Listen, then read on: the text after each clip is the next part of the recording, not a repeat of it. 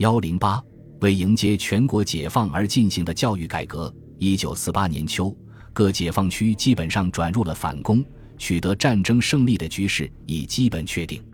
新的形势要求在解放区的教育方面，既要考虑到解放战争发展中对各种干部的迫切需要，也要考虑到新中国成立后大规模的经济恢复和建设所需要的干部。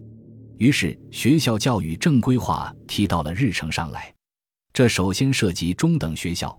因为它既直接担负着大量培养一般建设干部的任务，又担负着为高等学校提供学生来源的重任。1948年8月12日到30日，东北行政委员会召开第三次教育会议。8月20日到9月5日，华北解放区召开中等教育会议。9月3日到21日，山东也召开第三次全省教育会议，都重点讨论了中等教育的正规化问题。会议都认为，正规化的关键是中学的正规化，应主要解决两个问题：一是加重文化课比重，二是建立正规的教育制度。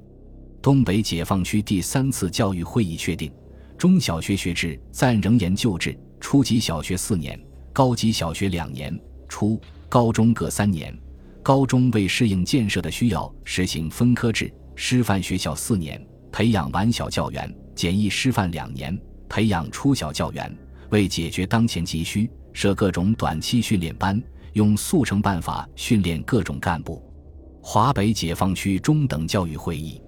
认为，中学教育的性质是普通教育，任务是为国家培养具有中等文化水平及科学知识的人才，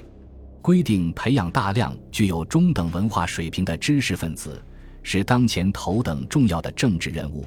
要求减少学生的社会活动、生产劳动，加强课堂教学。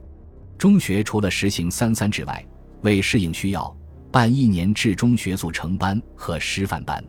在教学计划上，确定文化课占 90%， 政治课占 10%。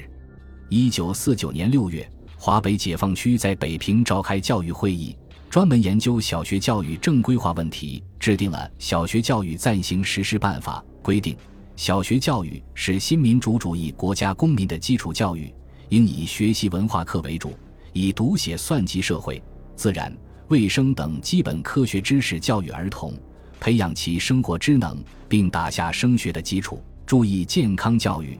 培养儿童良好的习惯。小学学制仍暂行4-2制，初小4年，高小2年。解放区高等学校的调整工作首先是从东北解放区开始的。调整的基本原则是改变短期训练班性质，向正规化方向发展。1948年8月，中共中央东北局、东北行政委员会公布了关于整顿高等教育的决定，主要从6个方面展开。新建与调整的就有高等学校，主要有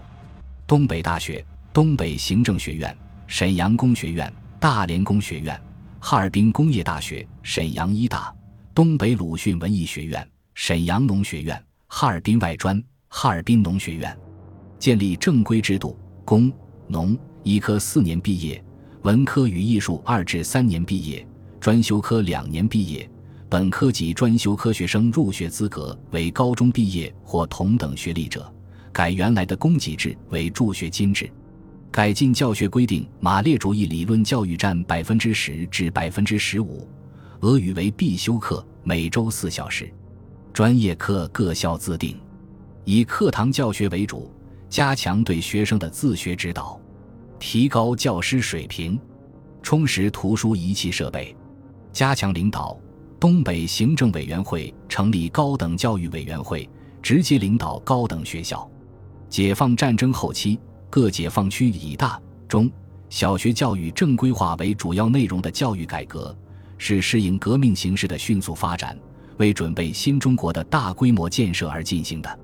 不仅在质量上和数量上提高，发展了解放区的教育事业，而且为新中国成立后教育事业的恢复和发展积累了经验，从思想上、组织上做了必要的准备。